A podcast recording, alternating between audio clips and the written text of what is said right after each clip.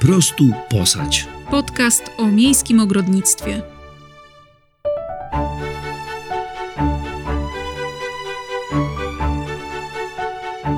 Cześć, jestem Joanna. Uwielbiam rośliny i sadzę je dosłownie wszędzie, nawet na dachu, a moja największa pasja to warzywnik. Cześć, jestem Darek.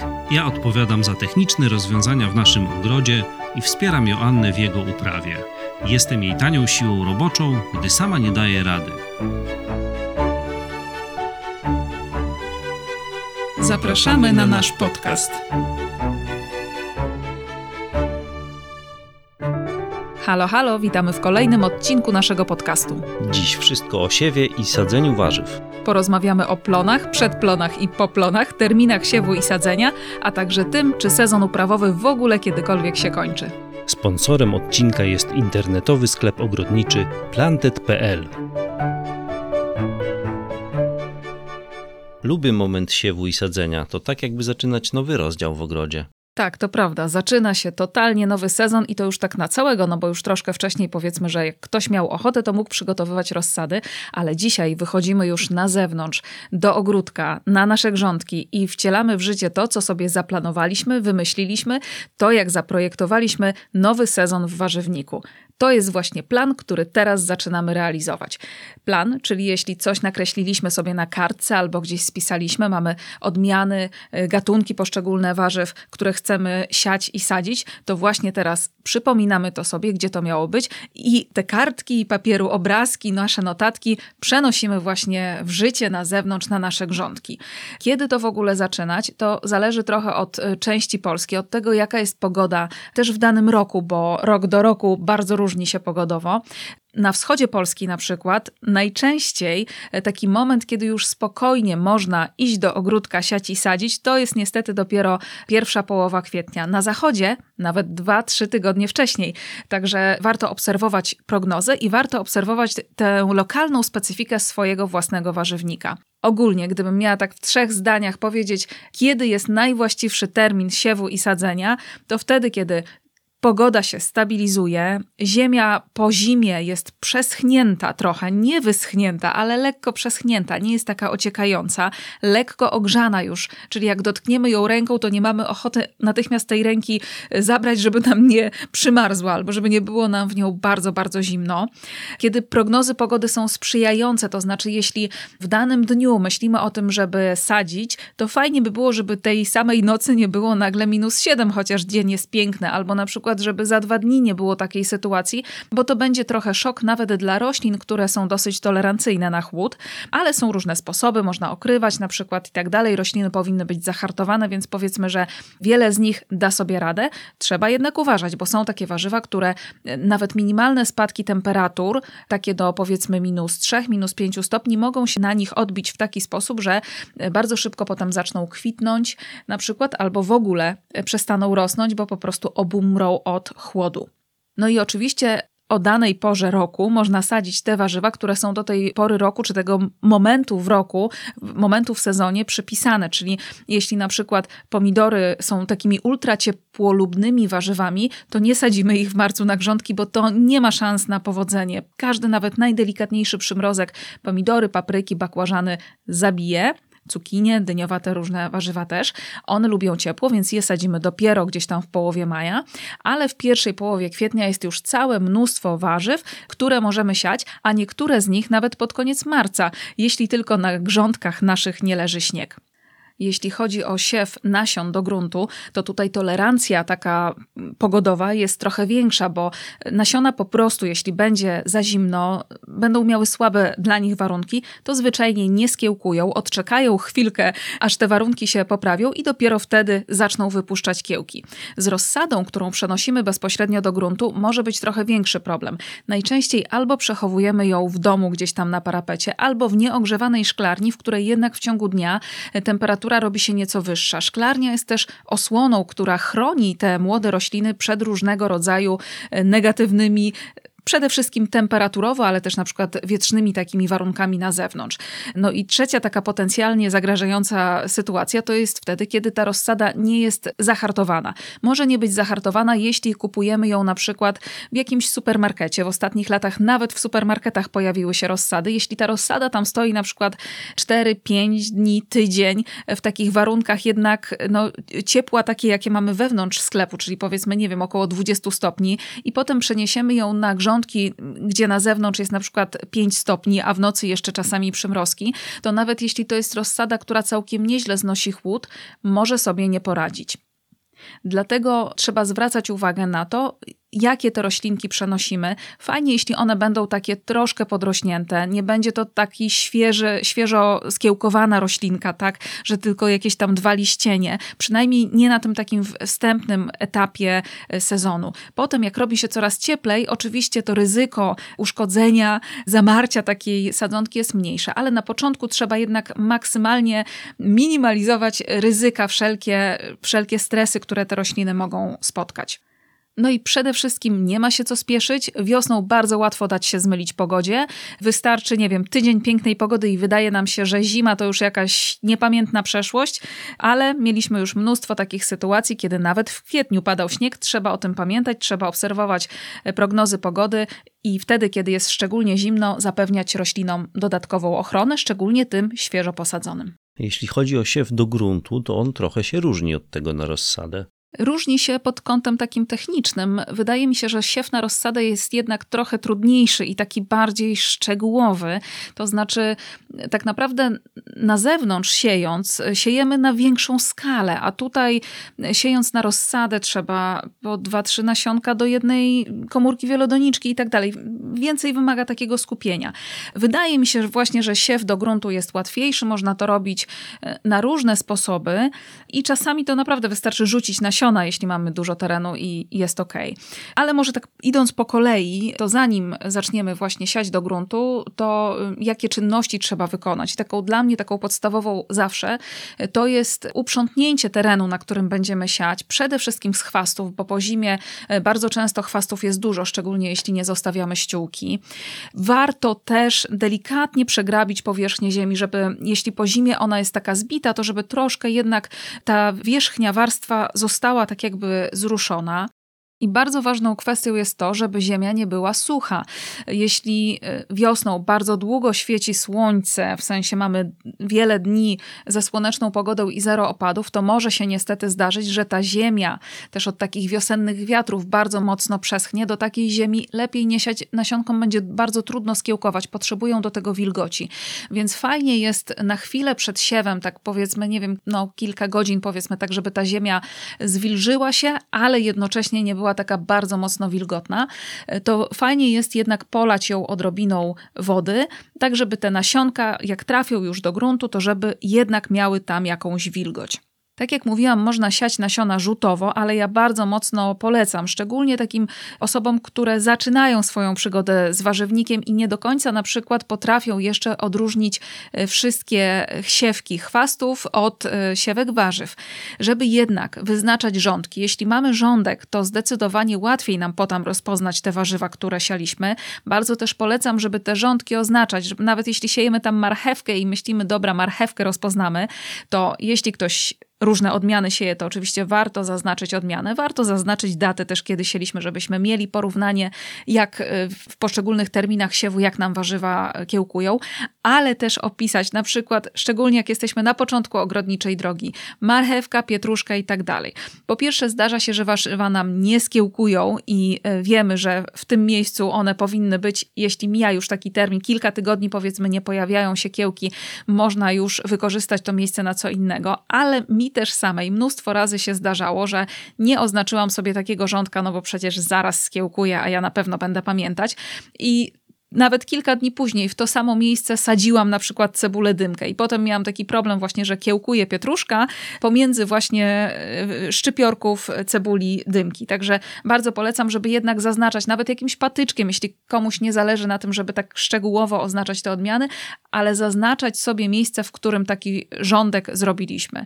Jak komuś nie zależy na tym, żeby ten rządek był idealny, równiutki, każdy jeden z drugim równoległe, to wystarczy tak naprawdę łopatką czy jakimś patykiem wyznaczyć taki rowek, a jeśli komuś zależy, żeby ten warzywnik był taki równiusi od linijki, to można dwa patyczki na końcu y, rządka, na końcu grządek i sznurkiem i wzdłuż takiego sznurka, czy wzdłuż deski na przykład też bardzo fajnie się sieje. Wtedy łatwiej nam zachować odstępy, wygodnie też y, jakby poruszać się i zachowywać tę właśnie taką no, równą strukturę tego naszego rządka. Siejemy na głębokość generalnie no nie za głęboko. Większość warzyw jednak nie potrzebuje aż tak głębokiego siewu. 2-3 cm, gdybym miała uogólniać, ale warto zerknąć na opakowanie e, nasion i zobaczyć, jak głębokiego siewu potrzebują poszczególne nasiona. Czytałam też gdzieś ostatnio, że dwu, trzykrotność wielkości takiego nasionka to jest właśnie taka właściwa głębokość siewu.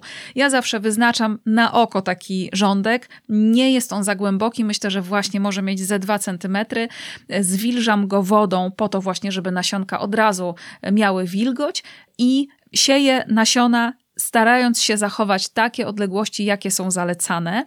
Jeśli nawet nie do końca wiem, jakie są e, zalecane e, przy sianiu, to wyobrażam sobie zawsze, ile miejsca mniej więcej będzie potrzebowała dorosła roślina. Na przykład rozkładając nasiona marchewki, zawsze to robię właśnie pojedynczo. Te nasiona są drobniutkie i to jest dosyć żmudna praca, ale warta wykonania, jeśli chce się mieć ładne, kształtne marcheweczki, to zawsze wyobrażam sobie, że no, średnica takiego korzenia marchwi na górze górze to jest jakieś powiedzmy 2-3 cm i staram się tyle zostawiać, ale dorzucam dosłownie z jedno nasionko co jakiś czas, jedno, dwa nasionka więcej, dlatego że nie wszystkie te nasiona skiełkują, tak?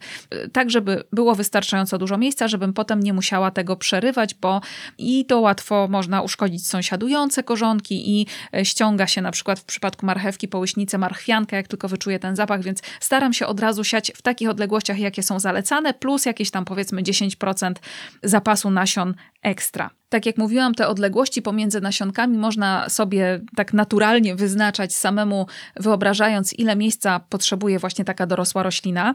To tak samo jest z odległościami pomiędzy poszczególnymi rzędami, bo to jest druga ważna kwestia. Czasami skupiamy się na tym, żeby nasiona nie były wysiane zbyt gęsto, ale te rządki z poszczególnymi już y, nasionami są od siebie bardzo blisko i to działa niestety tak samo. Jedne rośliny będą drugie zacieniały. Więc to ja na przykład sobie nawet w zeszłym roku zrobiłam na jednej rabatce marchewka i cebula. Bardzo fajne takie towarzystwo, wzajemnie się wspierają, chronią przed e, swoimi szkodnikami.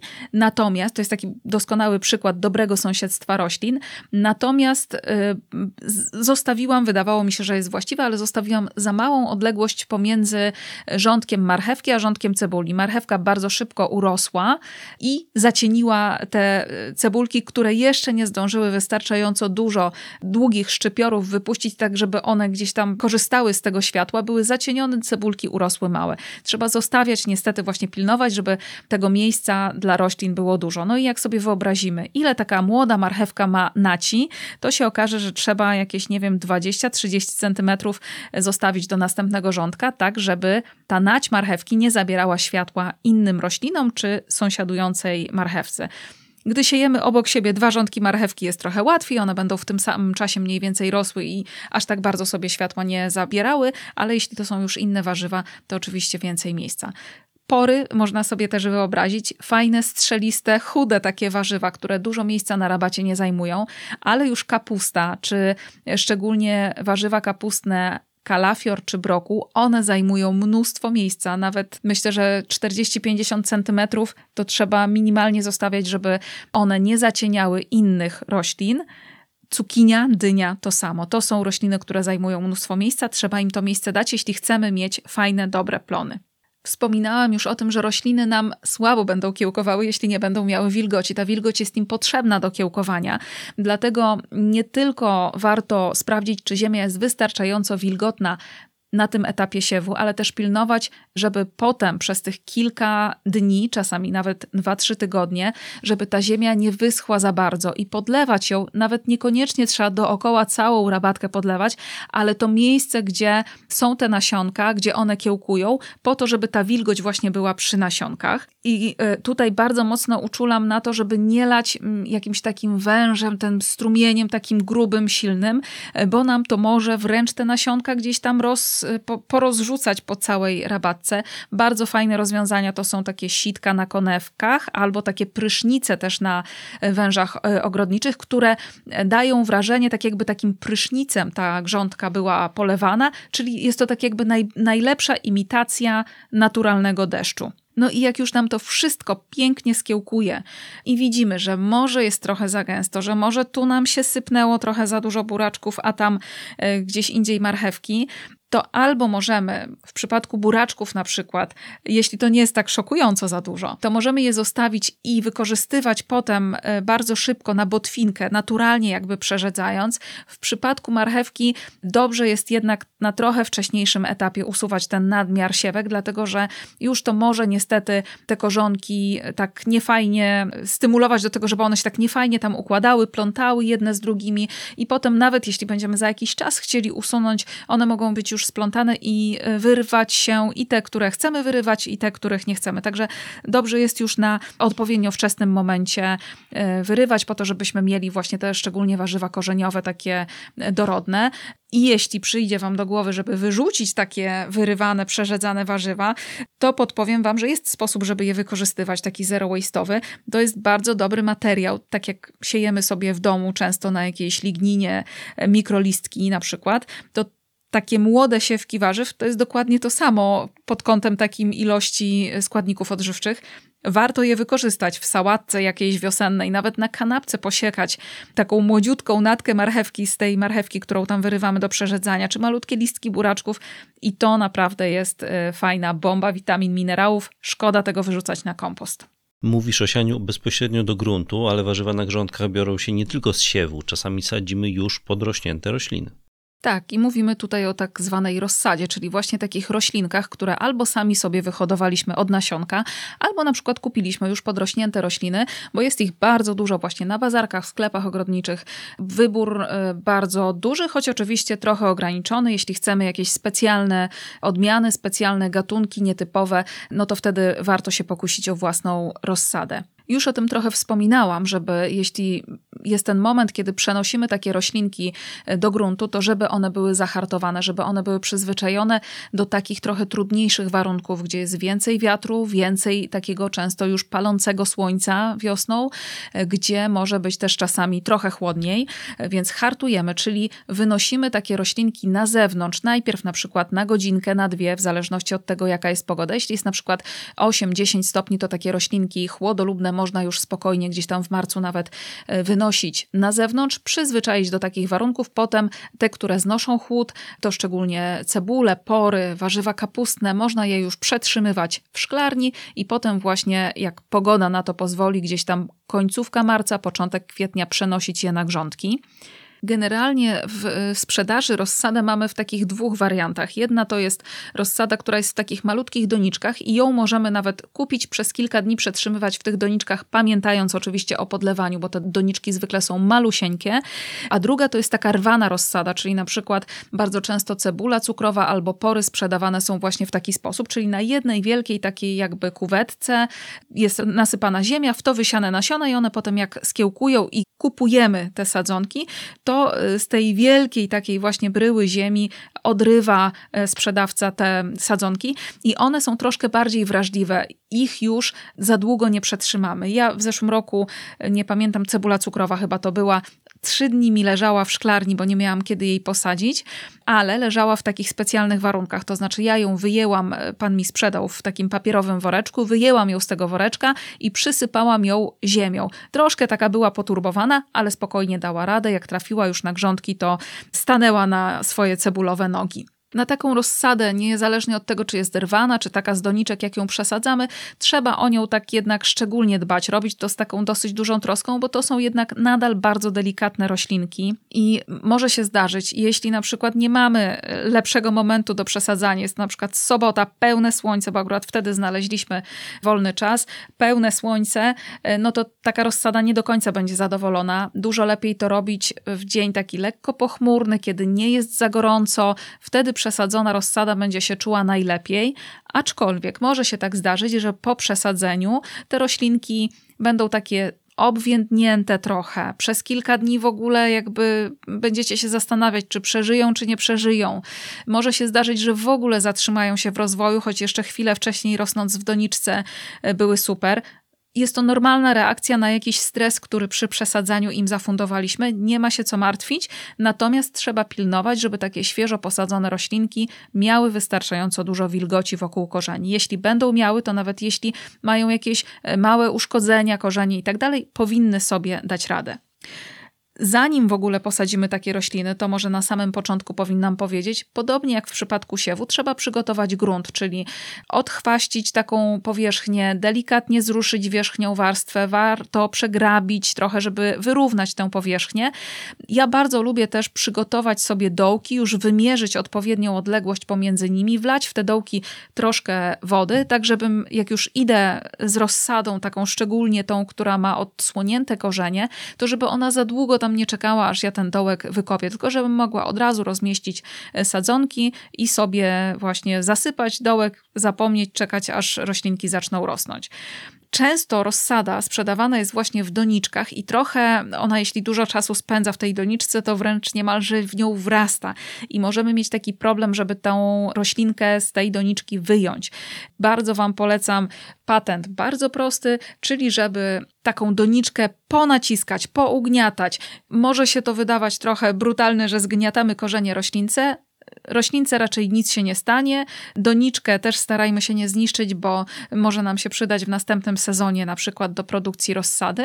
Natomiast to, na co powinniśmy szczególnie uważać, to to, żeby za bardzo nie uszkadzać korzeni roślin, żeby dołek, w który sadzimy, był na tyle duży, żeby te korzenie się jakoś tam mocno nie podwijały. Jeśli one są jakoś mocno przerośnięte, to można je delikatnie przeciąć, ale przerośnięte mam na myśli, że wystają z doniczki albo są naprawdę bardzo, bardzo długie i gdybyśmy je wsadzali do takiego dołka, to by się mocno tam podwijały.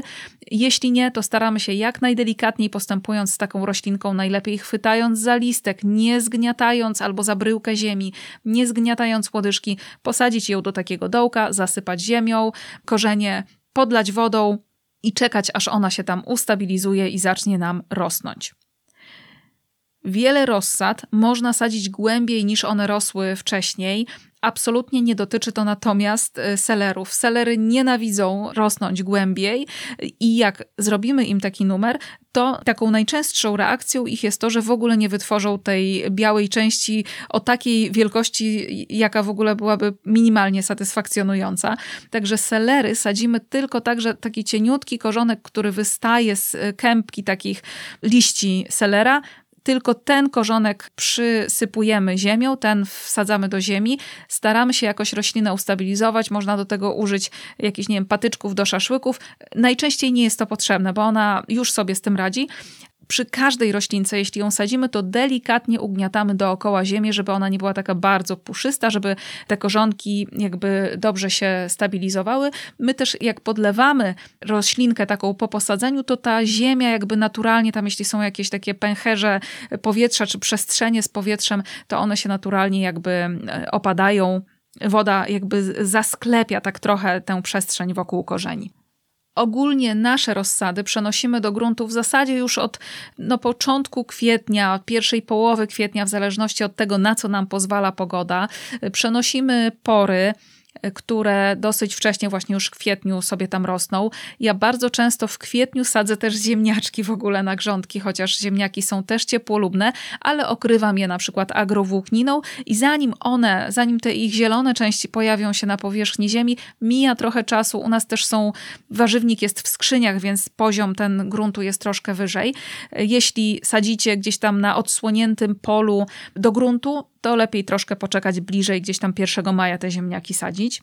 ten kwiecień pierwsza połowa kwietnia czy połowa kwietnia w ogóle to jest też taki moment, kiedy dosiewam czy sieję marchewkę, pietruszkę, moment, kiedy przesadzam dymkę, jeśli jeszcze wcześniej nie siałam na przykład bobu, groszku, to jest też właśnie ten czas, kiedy się tym zajmuję. Kalarepa, rozsada kalarepy najczęściej właśnie idzie w tym czasie do gruntu, buraczków, kapustnych różnego rodzaju warzyw, bo to są właśnie takie warzywa, które całkiem nieźle znoszą chłody, choć może buraczki ćwikłowe są dosyć wrażliwe, właśnie te młode na takie spadki, ale ja najczęściej to, co posadzę na wiosnę, okrywam agrowłókniną, dlatego że ona bardzo fajnie chroni przed chłodem i takie młode roślinki nam bardzo fajnie właśnie zabezpiecza, żeby nam nie przemarzły. No i oczywiście sukcesywnie, jak pogoda pozwala, to e, kolejne warzywa przesadzamy. Natomiast taki zasadniczy termin, kiedy najwięcej tych roślin sadzimy do e, gruntu już na grządki, to jest właśnie maj, pierwsza połowa maja w przypadku takich warzyw, które jeszcze gdyby tam się zdarzył jakiś jednodniowy przymrozek, to dadzą radę. I po 15 maja wszystkie te, które są bardzo wrażliwe na chłód, po 15 maja już nie powinny się zdarzać przymrozki, więc powinny sobie dać radę. W Twoich przekazach czasem pojawiają się takie terminy jak przedplon, poplon. Wytłumacz o co chodzi i co to jest, jak się za to zabrać. To jest prościzna, chociaż te terminy ogrodnicze zawsze jakoś tak y, nas stresują, tak samo jak z y, alelopatią, y, płodozmianem. Wszyscy się tak jakoś trochę wzdrygamy na dźwięk tych słów, wyrazów, bo trochę nie do końca może czujemy się z nimi pewnie. I podobnie jest właśnie z przedplonem, poplonem i plonem głównym. Większość warzyw, które trafiają na nasze grządki, takie jak pomidory, papryki, kap pusty bardzo często też takie długoterminowe, późne, marchewka na przykład, pietruszka, buraczki, to są takie warzywa, które bardzo dużo czasu spędzają na grządkach, które potrzebują wielu tygodni, żeby wydać plon. I to są takie warzywa, które jak sobie o nich pomyślimy, to siejemy wiosną i zbieramy dopiero jesienią, czasami jakieś tam pojedyncze sztuki w ciągu lata, ale generalnie one przez cały czas są na tych grządkach. Natomiast mamy takie warzywa, które doskonale radzą sobie w takich szczególnych warunkach, kiedy te warzywa z zasadniczego plonu niekoniecznie jeszcze można na te grządki przenieść. I takie warzywa najczęściej właśnie siejemy wczesną wiosną albo wczesną jesienią i one wykorzystują to miejsce, które byłoby puste, gdybyśmy czekali na przykład do 15 maja, aż będziemy mogli na zewnątrz posadzić pomidorki, to do tego czasu nasze grządki stałyby puste. A przecież jest to niesamowity potencjał, który można wykorzystać, żeby zebrać plony. I to, co w tym czasie możemy posadzić, żeby zebrać właśnie przed 15 maja, to jest właśnie przedplon. Takim najbardziej charakterystycznym wiosennym przedplonem jest rzodkiewka na przykład, którą siejemy pod koniec marca i ona powinna właśnie, różnie to bywa, ale generalnie do tego 15 maja to powinna już z tych rządek, grządek zniknąć. Może się tak zdarzyć, że jeszcze jakieś tam pojedyncze sztuki zostaną, ale one generalnie nie bardzo będą przeszkadzały temu plonowi głównemu. On i tak się zmieści. Innym takim przedplonem jest na przykład bób, który raczej ustępuje miejsca troszkę późniejszym warzywom, tym, które na przykład wysiewamy gdzieś tam czerwiec, lipiec i w naszym przypadku tak jest na przykład z ogórkami, że te ogórki, które chcemy zbierać późną jesienią, wysiewamy na przełomie czerwca i lipca. Wcześniej siany bób już może powoli znikać w tym czasie z grządek. Innym takim charakterystycznym przedplonem jest szpinak czy sałata. To są takie warzywa, które do połowy maja, nawet jeśli nie osiągną swoich e, takich pełnych rozmiarów, to już dadzą nam całkiem niezły plon i albo nie będą za bardzo zajmować miejsca, także w międzyczasie e, pozostałe te zasadniczego plonu rośliny dadzą radę sobie rosnąć, albo już właśnie zostaną zebrane. Natomiast są takie warzywa, które doskonale mogą sobie poradzić na grządkach, po innych roślinach. To znaczy, jeśli nam się zdarzy zebrać na przykład ja miałam w zeszłym roku dosyć dużo kwiatów na rabatkach, kwiatów w tym lewkoni. Te lewkonie znikły mi z grządek już gdzieś tam na początku lipca, już ich nie było i ja tę przestrzeń po tych roślinach wykorzystałam po to, żeby dosiać potem fasolę. To może bardziej jest taki międzyplono, powiedzmy nie, nie poplon, jeszcze jedno takie określenie. I ja tego typu warzywa też dosiewam po kilka razy w ciągu sezonu. To znaczy, jeśli tylko zwalnia mi się miejsce na rabatkach, to nie zostawiam go pustego, tylko dosiewam właśnie e, buraczki, jeśli jest jeszcze wystarczająco wcześnie, to marchewkę, e, sałaty, fasolkę szparagową w ogóle sieję po kilka razy w sezonie żeby ta ziemia nie leżała pusta, żeby nie wietrzała, żeby nie dobierały się do niej jakieś tam e, chwasty, tylko żeby właśnie to miejsce wykorzystać na plony. I kiedy już przychodzi taki moment, że już sporo nam tych różnego rodzaju warzyw znika z grządek, na przykład ziemniaczki zostawiają nam miejsce, to we wrześniu na przykład, to możemy znowu e, wrócić do tych warzyw, które potrzebują mało czasu na to, żeby wydać plon i które jeszcze do zimy e, wyrosną, bo znoszą te takie warunki e, krótszego dnia, na przykład, który jesienią właśnie i wiosną mamy. I tu znowu, jesienią znowu możemy siać rzodkiewki, chociaż pocieszenie dla tych, którzy je e, bardzo lubią, są już e, takie odmiany całoroczne. Odmiany całoroczne sałaty też są. Rzodkiewka, sałata to są takie warzywa, które nie bardzo lubią w tych standardowych odmianach, nie bardzo lubią takiego lipcowego, sierpniowego upału, ale już można właśnie szukać odmian, które są trochę bardziej na to tolerancyjne. Jesienią, kiedy dzień się skraca, można spokojnie wysiewać na grządki szpinak i ten szpinak ja bardzo lubię siać jesienią, koniec sierpnia, początek września, dlatego że on nam będzie dawał plon przez cały wrzesień, przez cały październik, często w listopadzie. Potem troszkę się zatrzyma na te chłodniejsze miesiące, ale już jak tylko marcowe promienie słońca e, się pojawią i troszkę ogrzeją ziemię, to on już za chwilę zacznie wyrastać, dawać nam piękne, pyszne, świeżutkie liście. To samo z sałatą. Ja zawsze pod koniec sierpnia sieję sałatę, po to, żeby ona sobie zimowała ładnie w gruncie i żeby nam dużo wcześniej wiosną wystartowała niż taka sałata, którą byśmy y, sadzili na grządki z siewu.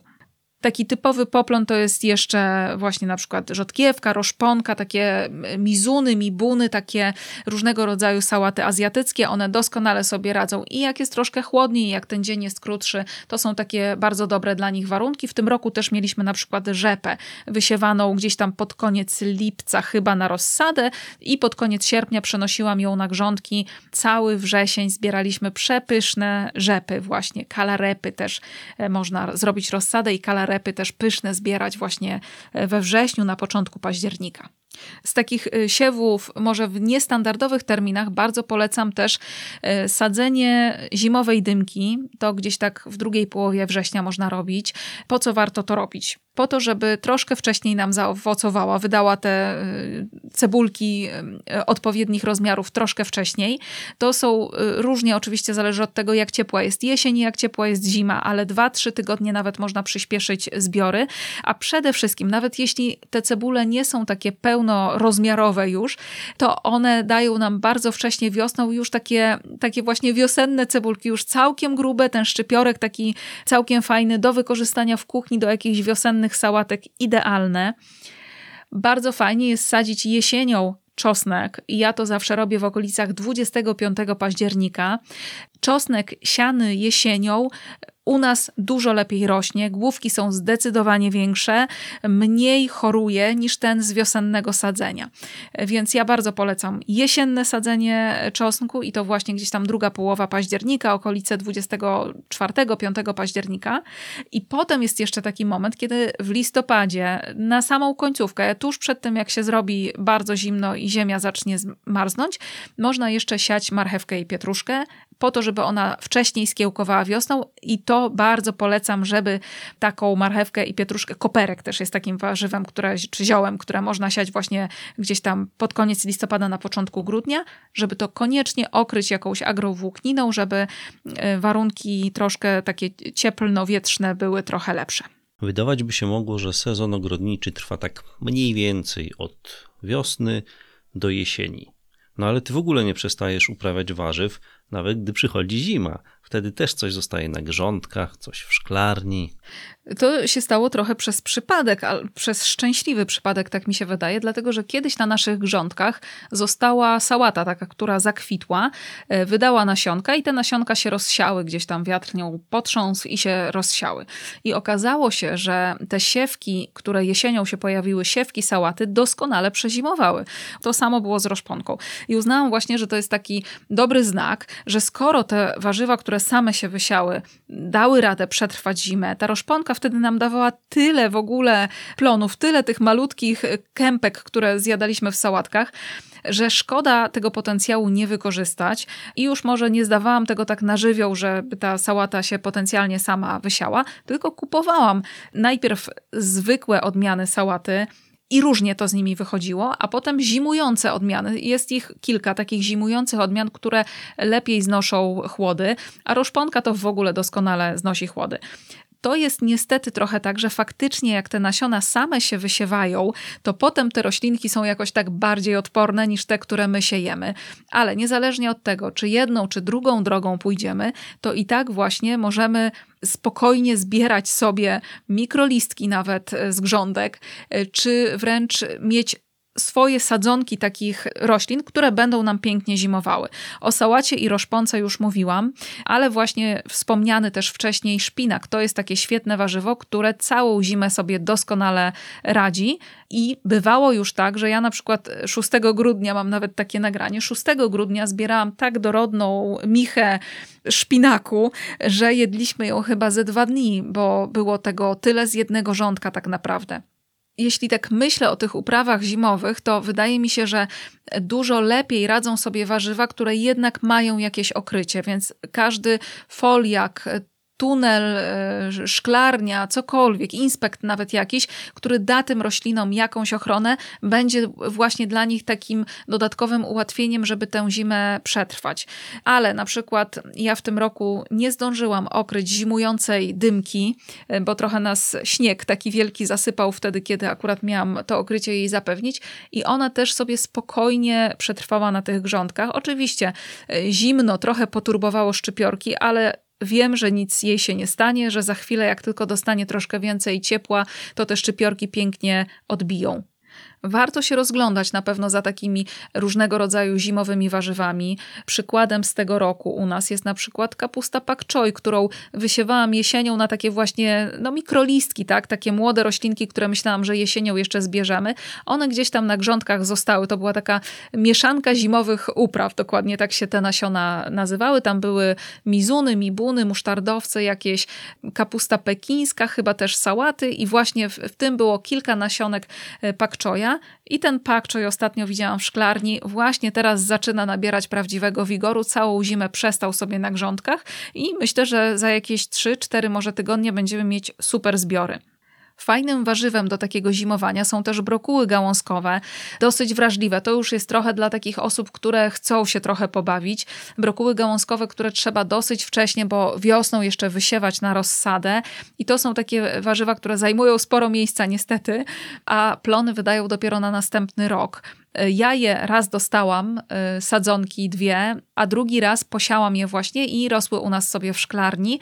Takie gałązki, one są troszkę luźniejsze niż tych takich tradycyjnych brokułów, ale te gałązki wydają tak w okolicach, myślę, że kwietnia chyba to było, kwiecień, może początek maja. One jak im się odcina te takie różyczki, to nadal plonują, owocują sobie, wydają plony.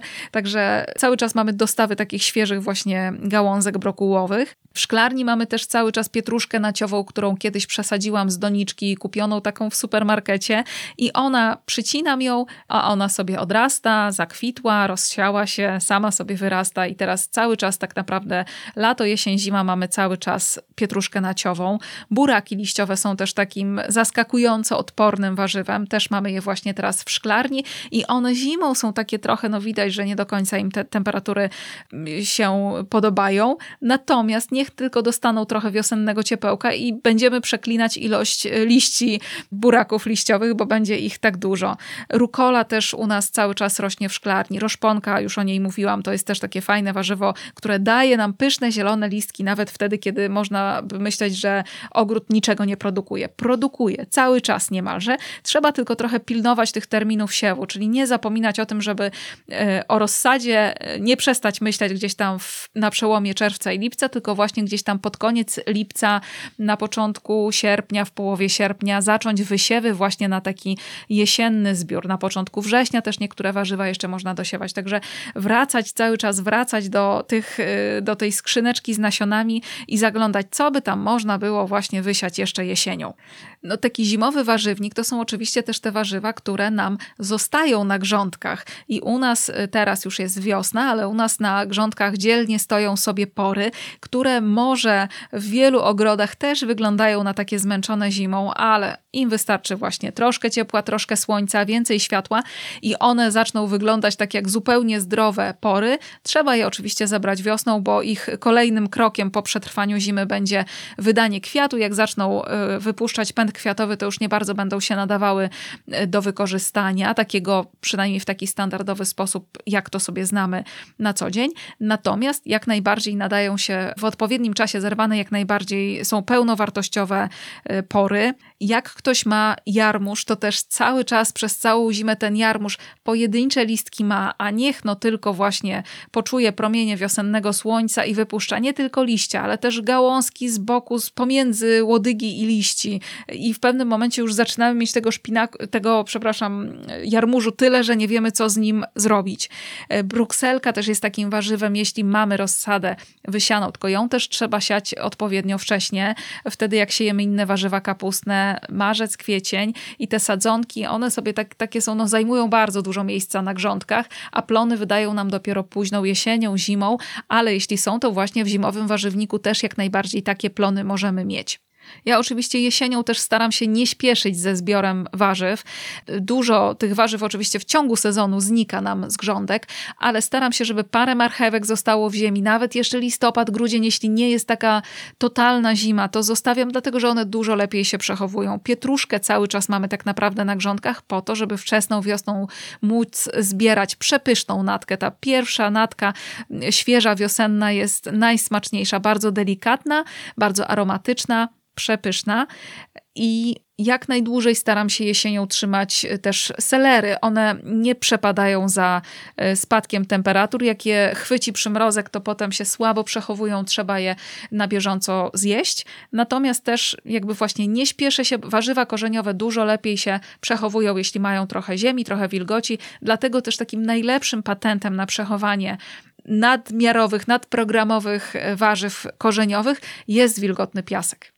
No to życzymy sobie tego, żeby ten sezon był tak obfity, żeby wystarczyło nam zarówno na bieżącą konsumpcję, jak i na przechowywanie.